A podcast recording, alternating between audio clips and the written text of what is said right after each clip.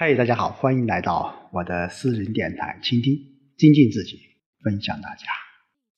那么再过两天就是五一小长假了，时间真的是匆匆而过，2023年不知不觉又将过了将近一半了，不管如何，我们还是一如既往的继续前行，也希望倾听的听众朋友们和我一起向未来。好的，今天我们继续和大家一起来分享《论语》的智慧，接着上一章第12章的第9小节。哀公问于有若曰：“年饥用不足，如之何？”有若对曰：“呵彻乎！”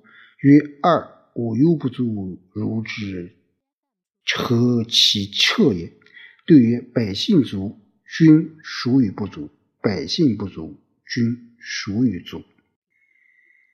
好，那这一小节是鲁哀公和有若的一个对话啊，这段对话也是真真切切的反映了孔子的这种为政以仁的这种思想啊，特别是反映了儒家的这种富民的经济思想。就鲁哀公他问有若说：“年成欠收，国家备用不足，怎么办呢？”这是一个很现实的问题啊。那有若回答说：“何不实行10分抽1的税率呢？”这是古代的西周时期流行于诸侯的一种田税制度，叫11税谓之彻就是哀公说10分抽2尚且不够用，怎么能实行10分抽1呢？那看有若怎么回答，他说：“如果百姓用度足，国君怎么会用度不足呢？如果百姓用度不足，国君用度怎么会足呢？”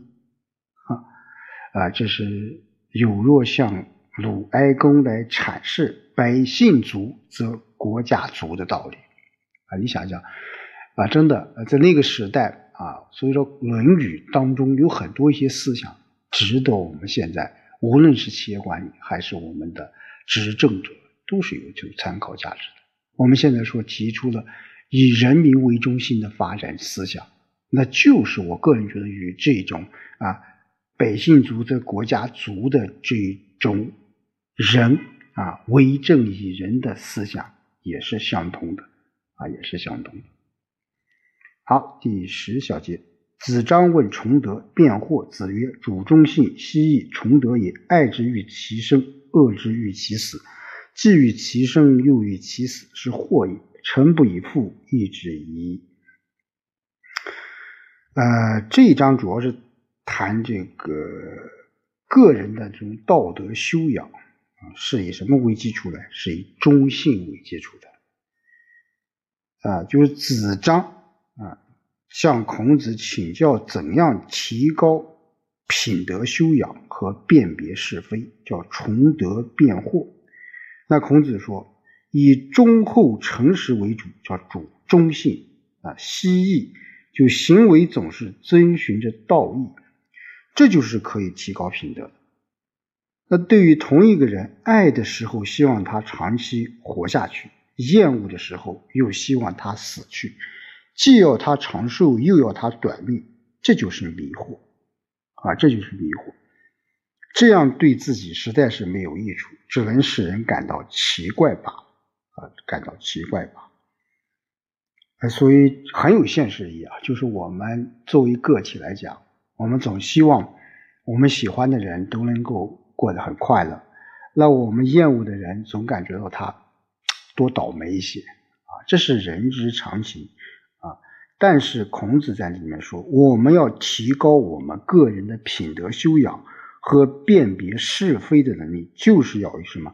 以忠厚诚实为主在后面我们也会说行为总是要遵循着一定的道义，这样你才能够什么？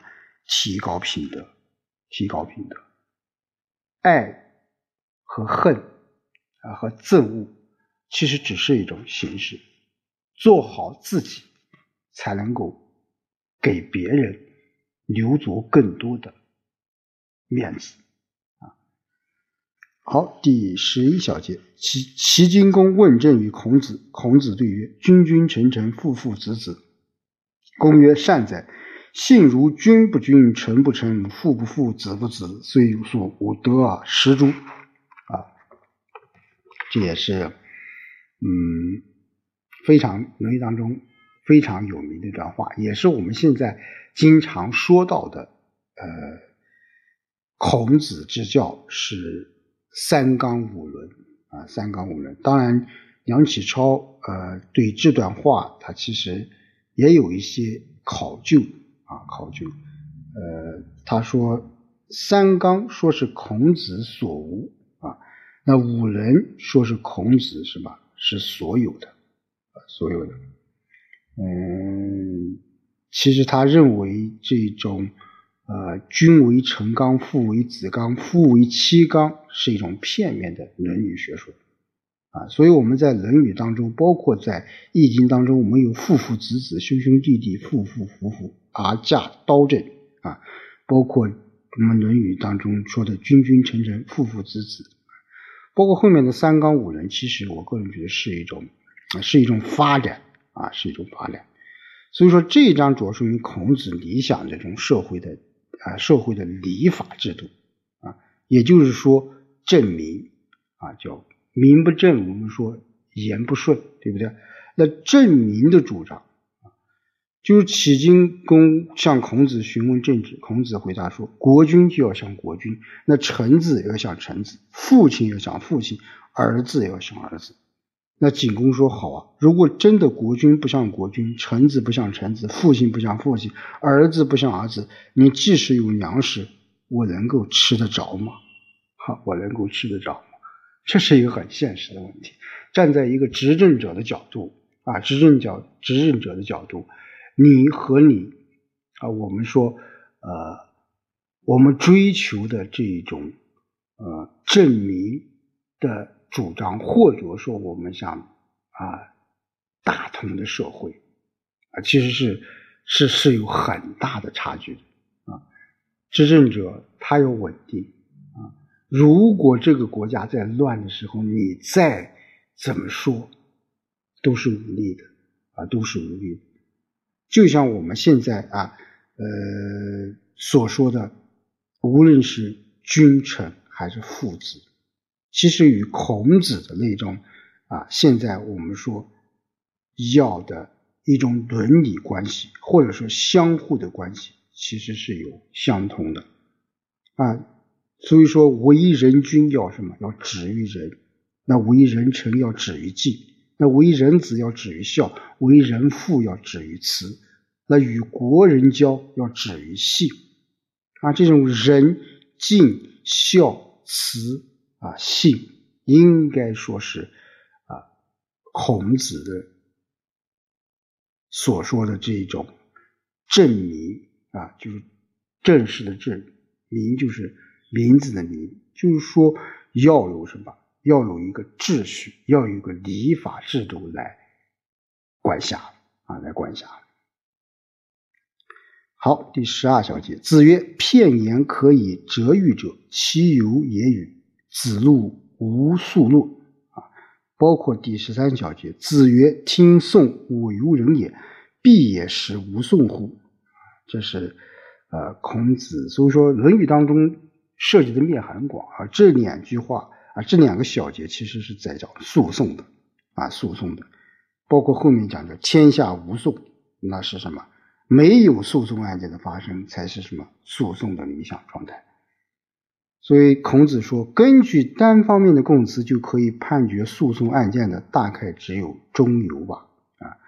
那中游我们说他不仅就是说在审理刑狱方面有才干，更重要说明这个人信誉是非常非常好的啊。我们说断案啊，过去现在叫法官，对不对？那你没有在过去你没有信誉的话，特别是在那个时代，那你是很难的。谁说我相信你来审这个案子，对不对？这个结果要让人信服，其实从某种程度上就是你这个人是值得双方去信任，双方去信任。包括子曰：“听讼吾由人也，必也使吾讼乎。”就是孔子在这里面说，审理诉讼案件活同别人一样，重要的是必须使诉讼的案件根本不发生，叫天下无讼啊，才是什么行讼的理想状态啊。这也对我们学法律的啊，包括我们从事法律的公检法系统的人，也是一种勉励吧。好，第14小节，子张问政，子曰：“居之无倦，行之以忠。”好，这8个字，我个人觉得，是非常有力道的啊，叫居之无倦。那子张在这里问怎样治理政事，那孔子说了，居于官位不懈怠，执行军令要忠实啊，就是这个8个字，我觉得对于如何当好一名管理者，如何做好当代的一名合格的公民，这8个字我个人觉得是每一个人应该都要去揣摩，需要去思考，更为重要的是需要去践行的践行的。